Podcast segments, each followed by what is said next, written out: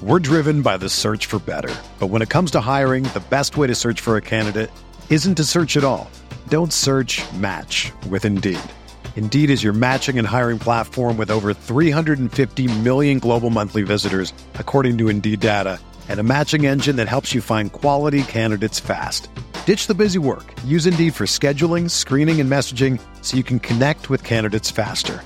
Leveraging over 140 million qualifications and preferences every day, Indeed's matching engine is constantly learning from your preferences, so the more you use Indeed, the better it gets.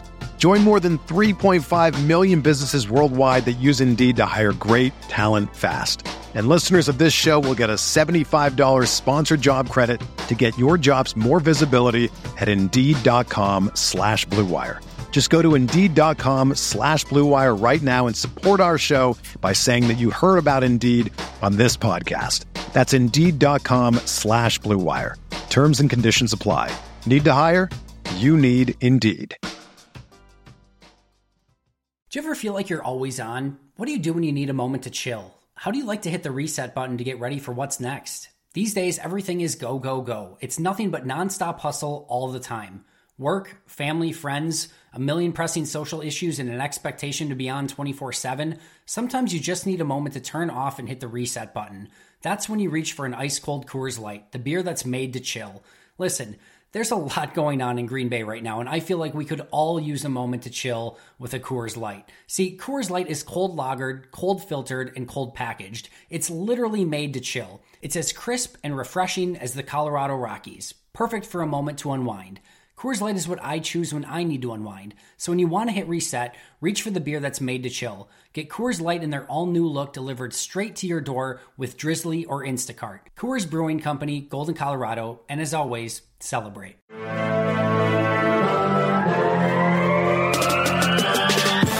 Twenty minutes a day, 365 days a year. This is the Pack a Day Podcast. Welcome back to another episode of the Pack a Day Podcast. You can get all your Pack a Day updates by following us on Twitter at Pack a Day Podcast. And remember to subscribe to the podcast on iTunes, Google Play, TuneIn, Stitcher, or Spotify. And of course, you can always check us out at cheeseheadtv.com. My name is Kyle Fellows, and I am joined, as always, by my co host, Andrew Mertig. Andrew, welcome back to another Friday edition of the show. Thanks, Kyle. Super excited to be here, but probably even more excited about our guest today. Yeah, absolutely. And before we get to our guest, we do have some breaking news on the show today. It is being reported by Lions beat writer Dave Birkett that TJ Lang is going to be hanging up the cleats and retiring from the NFL. Lang, obviously a fan favorite, spent the majority of his career in Green Bay before signing with the Detroit Lions. Lang has been hampered by injuries these last couple seasons, but we obviously want to wish him the best in retirement, and maybe we will just get that one day contract so he can properly retire with the Green Bay Packers. So we'll wait and see on that, but did want to break that news to you all on the pod today. Uh, but we are super excited to have with us tonight Joe Marino of the Draft Network. You might also know him from the Draft Dude podcast. Joe is an NFL draft analyst, a great evaluator of college football talent, and at heart is a die-hard Buffalo Bills fan. Joe joined us last fall to preview the Packers Week 4 matchup with the Bills, and he has graciously joined us again today to talk a little bit about the 2019 NFL Draft. So, Joe, welcome back to the Pack a Day podcast. Hey guys, uh, thanks for having me. And and uh, I forgot that was what we did last time I was on. Uh, and congratulations on that uh, massacre, if you will, back in week four. yeah, it was kind of a boring game to be at. Uh, I bet. I bet it was. but was... I I do fully expect the Bills to be significantly improved this upcoming season. Um, and before we get all carried away with draft prospects, I did want to say that if you haven't got a chance, you really need to check out the make your own big board and the mock draft tools at thedraftnetwork.com.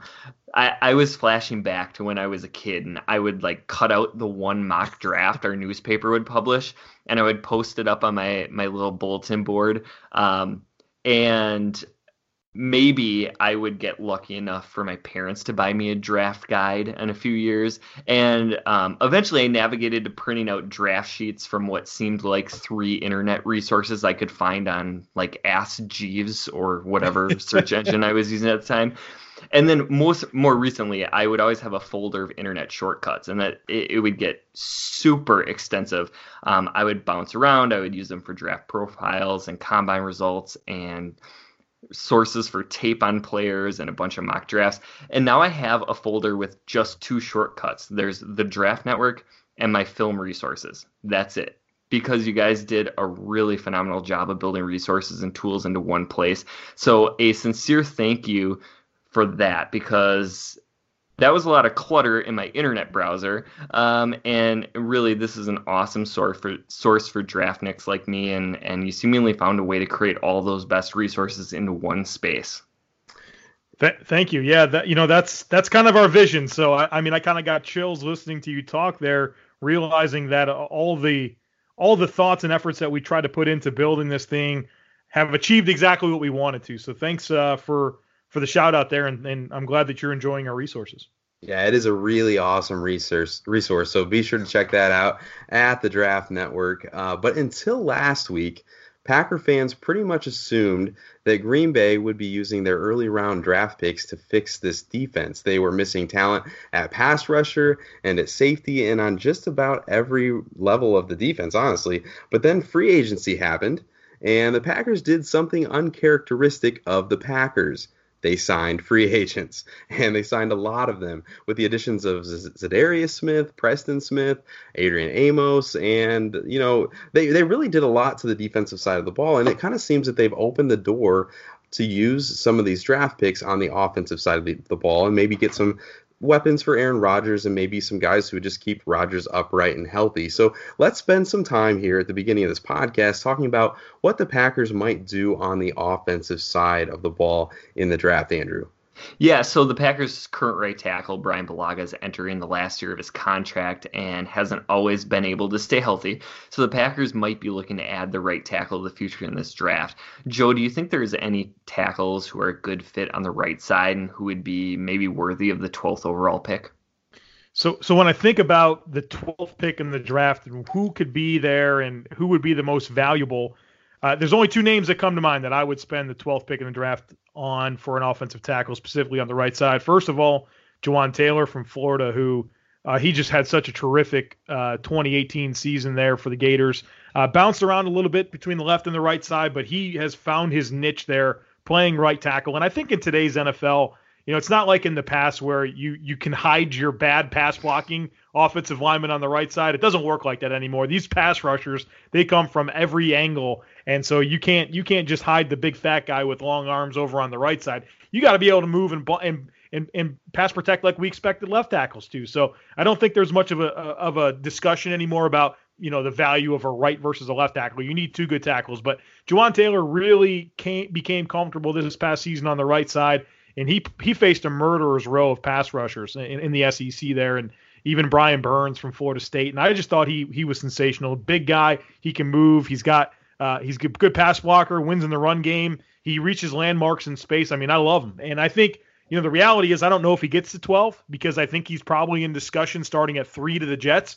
But he'd be a dream if you're going to go right tackle. And I'm also comfortable with Jonah Williams in that spot from Alabama a guy that uh, he played left and right tackle for Alabama. So there's there's uh the you know he's already proven that he can do both, and he and he performed well on both sides. And I would really get interested in this particular marriage because there's not that immediate need for him to play right away.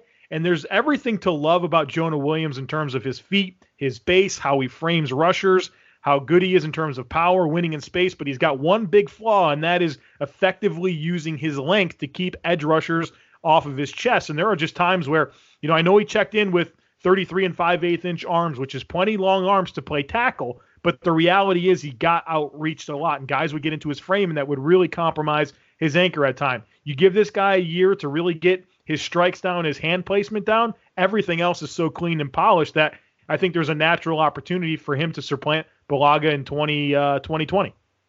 And Jonah Williams is someone that I actually really like, um, and I like the fact that he is going to be a little bit pissed off that people don't think that he can play tackle. He said he will play guard, right? But he wants to play tackle. And so I like that he's got that chip on his shoulder coming into the league. Um, the Packers traditionally gravitate towards elite athletic testers. So I'm sure that Andre Dillard will be on their radar. You know, that's not someone that you mentioned here. Obviously, you know, the Packers have their left tackle and David Bakhtiari, like we've talked, but is Dillard someone that you would consider at right tackle? And is he worth the 12th pick in the draft, in your opinion?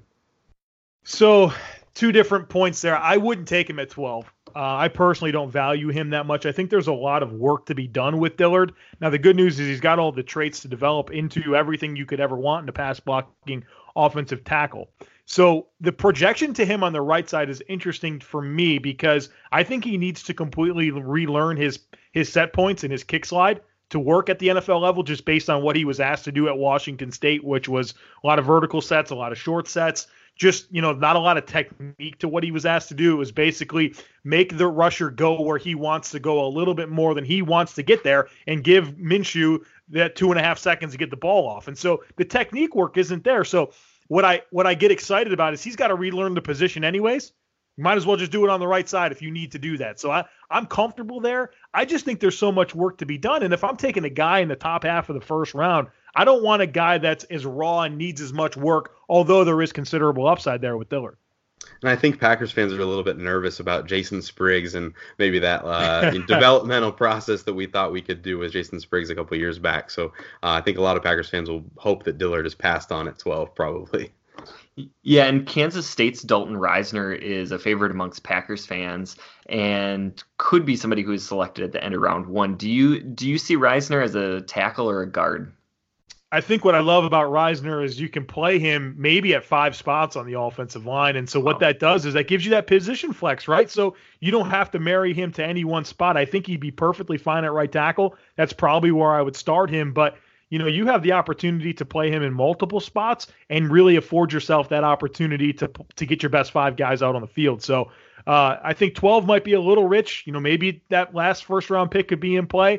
But uh, the, the thing about him is he's you know four year starter really refined technically. He's an older guy, and I just don't feel like there's going to be much of a curve. Maybe he doesn't have a super high ceiling, but I would be very surprised if he wasn't a guy that we thought about as a very consistent, solid starter in the NFL. And with the Packers seemingly always having three offensive linemen out by the middle of the season, it would be nice to have somebody with some position flexibility. Yeah, absolutely. Uh, sticking with the offensive line, Green Bay did address guard in free agency with the addition of Billy Turner, which was kind of a surprise. Uh, but if the Packers were to address guard, who are some of the athletic offensive linemen that might be a fit for the Packers outside zone scheme in maybe like the second or the third round? So that you know, you know, it's Chris Lindstrom is the guy that really pops out of Boston College.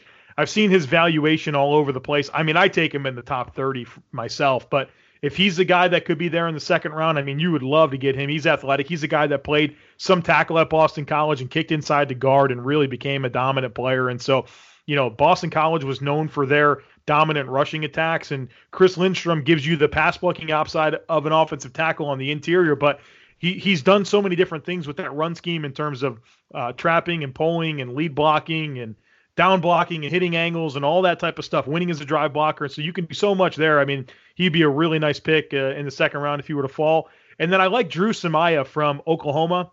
Um, I think he, the other guy, Ben Power, seems to get a lot of pub, but I like Samia better, particularly for what you're talking about with the zone scheme there. A guy that can really move laterally and uh, and, and get those reach blocks and reach those landmarks in space. And I think he's got a guy that just has more mobility that I like, and I think he's probably equal in terms of power. And then uh, give you one more name, Connor McGovern from Penn State. Uh, he would be definitely the third of the group I'm talking, more of a third round option. But you talk about lateral mobility, guys that uh, have some upside to get out in space and you know, hit those cut blocks and all that stuff that you need to do that requires that foot speed and lateral mobility. Connor McGovern from Penn State's another guy that would come to mind towards the end of day two. And and listen to us talk an offensive line, Kyle. It's it's it's like eating our vegetables. We're we're spending so much time. So of course I'm gonna go straight for dessert here and the the playmakers. Uh, Joe, are there any second or third day wide receivers you think fans should keep their eyes on? You know what's so interesting about this wide receiver class is I feel pretty good that DK Metcalf's uh, DK Metcalf's going in the first round. But is there going to be another one? Is there two first round receivers this year? And like, I think you can make a case for some guys. Maybe a guy like Hakeem Butler from Iowa State, maybe N'Keal Harry from Arizona State. Maybe if Hollywood Brown didn't have a Lisfranc injury and wasn't 160 pounds, you know. But I think the reality is the only thing we know for sure is that DK is going in the first round. So could the Packers get a Kelvin Harmon in the second round from NC State, or could Hakeem Butler slide? N'Keal Harry, Deebo Samuel from South Carolina, who really kind of fits maybe what uh, South Carolina, or what not South Carolina. That's where he played school. What the Packers had in Randall Cobb, a similar type player. So I think you know even AJ Brown in the second round. I think there's going to be a lot of guys in the second round, even into day uh, the the third round, where if the Packers wanted to go with a wide receiver, they can get good value waiting. And I'm not sure that would be something I'd think about for them in the first round, even though I can see the need for more playmakers outside. Yeah, well, absolutely. you can. Pre- you, you can pre- I'm I'm sorry. I was just gonna say you can pretty much guarantee that if the Packers draft a receiver in the second round, they're gonna be a Pro Bowler. That's the one consistent. Right, right. we haven't done it in a while, so maybe we should do it again. That'd be probably a pretty good move there. Um, there seems to be a consensus thought that you know Noah Fant and T.J. Hockenson are the two top tight ends. Um, is there anybody on your radar that you like that uh, could be someone that maybe the Packers could target later in the draft that has your eye right now? How much later are we talking? Let's they, say second or third round. All right. So second and third round, there's three three names that I really like. Uh, if you miss out on one of the Iowa guys, first of all, Irv Smith from Alabama, um, good blocker. So you you like you, you there's no concessions with him. He's a good blocker and receiver, but I think he's a really good blocker too. So there's there's that that added value of getting a dynamic receiving threat, but a guy that can can move bodies in the trenches as well. I really like Jace Sternberger from Texas A&M. Uh, really outstanding seam busting type guy, a guy that runs really fluid routes. I mean, if you want him on a stick route, man, he's going to get open all day long, working there, you know, setting the juke move out to the inside and then cutting out towards the boundary. I mean, he's going to get open. He's really outstanding on those outbreaking patterns. A guy that really only had one year of production at Texas A&M after a couple years at Kansas and then JUCO, and then he finally gets to Texas A&M and he dominates the SEC. I mean, I think he was uh, every single game he had at least one catch of over 20 yards. I mean, you'd love to put that with Aaron Rodgers. And then if you're talking about round three, I really like Kahale Warring from San Diego State. Uh, I think he's ready to go right now as a blocker, but he's a guy that played like seven different sports in high school. I don't even know how he did it. I mean, like water polo and every other sport you can possibly manage, except for he played only one season of football. So he's a walk on to San Diego State in 2015. By 2017, he's a scholarship athlete. And now I'm thinking about this guy as a top 100 pick, maybe top 75 pick. And uh, I think you you you can probably get a lot of value there if, if you uh, can develop him. And I think he's got a nice ceiling. You can just tell, I mean, just by his body composition, that he's a guy that works, and and just how much he improved throughout his career at San Diego State, and his physical upside is really good. And then you think about, you know, I know that the the Packers would love to get immediate impact guy, but they do have, you know, Jimmy Graham and Marcedes Lewis, and so maybe there's some some reward there and and waiting and and seeing, you know, setting yourself up with by improving the roster elsewhere, waiting on that tight end and getting a guy like Warring who has a high ceiling. Yeah, I think that's kind of like the panic is like you've got to take a Noah Fant or a TJ Hockenson, you know, and they're probably going to go anywhere from, you know, 8 to 20 and you feel like you're not going to get them at 30 if you wait. So, where would you take someone like Moreau from LSU? How do you value him? I like Moreau. To me, he's more of an early day 3 guy. Um, the thing about him, I mean, obviously he wasn't very accomplished in terms of what happened with LSU. I mean, just bad quarterback play, and he just didn't make a ton of plays. Um, I think he's got good blocking ability, but there's just a lot he needs to do in terms of the receiving side, in terms of developing as a as a route runner. He has some con- concentration drops, and um, yeah, I just don't know if I see a high ceiling as a starter. And so, you know, I think he's kind of one of those guys that's pretty baseline across the board, has some warts, and so I just don't get excited about him as a starter. But I think he can give you a high quality number two tight end on day three. Absolutely, that's awesome. Thanks, man. On, on the surface, it seems like this is another deep draft class of running backs. Are, is there anyone that you'd be keeping your eye on for day three? Oh, I always th- yeah, the day three running backs are, are you can always get good ones, right? And and to me, it's like which ones are going on day two. I think when you think about predicting this draft, I mean, I think we feel certain that Josh Jacobs, Miles Sanders, those kind of guys are going to be picked. But who's going to be the holdovers? Does the guy like Damien Harris from Alabama get there? A guy who I think is about as consistent as they come. He's just not very explosive, but I mean he he really is smooth and he's big and he catches the football. He pass blocks. I mean I like him. If you were to get there to day three, same thing with uh, Iowa State's David Montgomery. I think you probably get everything you get in Damien Harris that I just said, plus a little better hands. It may be a little less explosive in terms of his burst.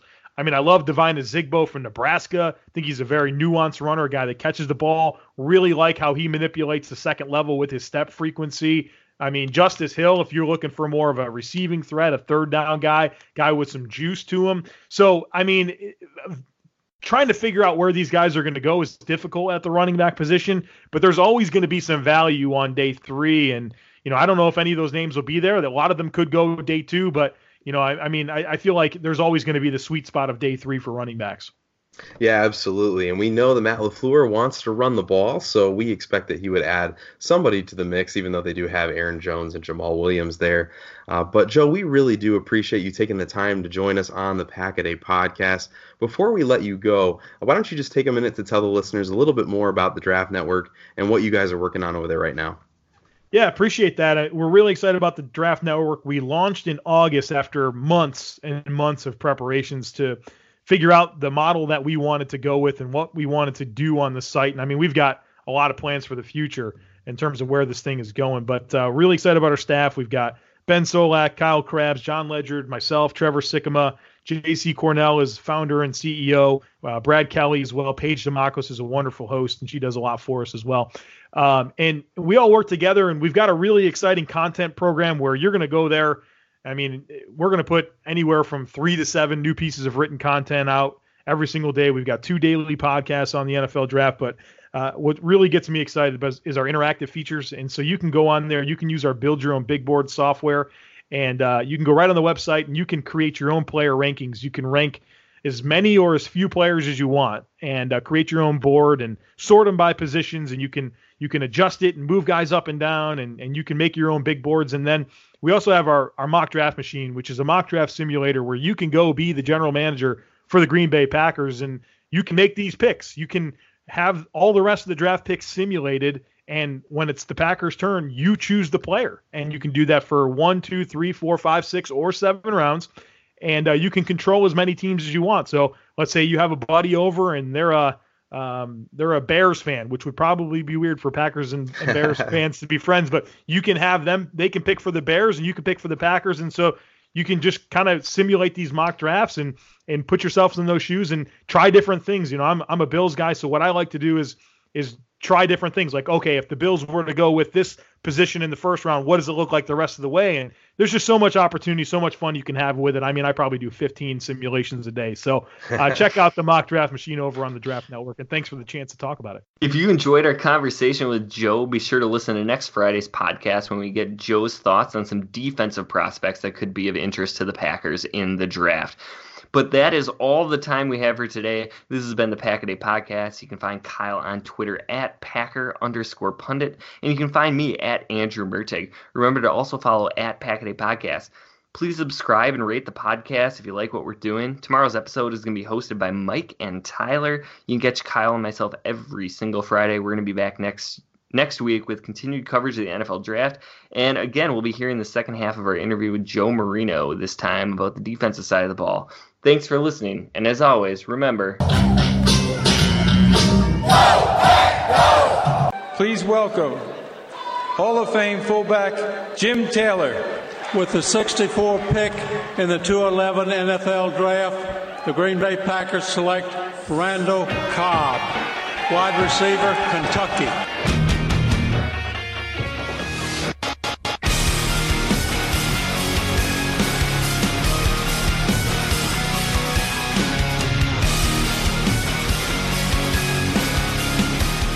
Well, this is it, Rock, the season.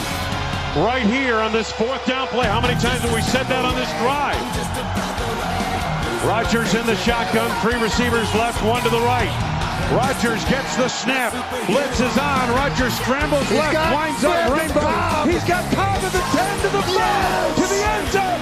Touchdown and a dagger. Oh my goodness! An NFC North Division Championship dagger a 47 yards.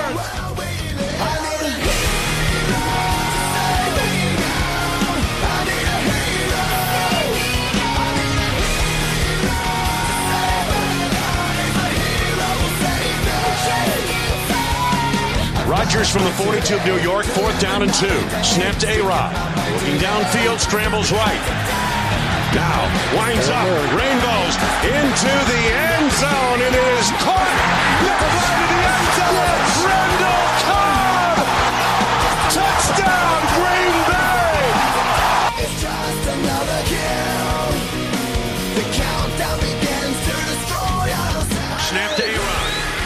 She's on.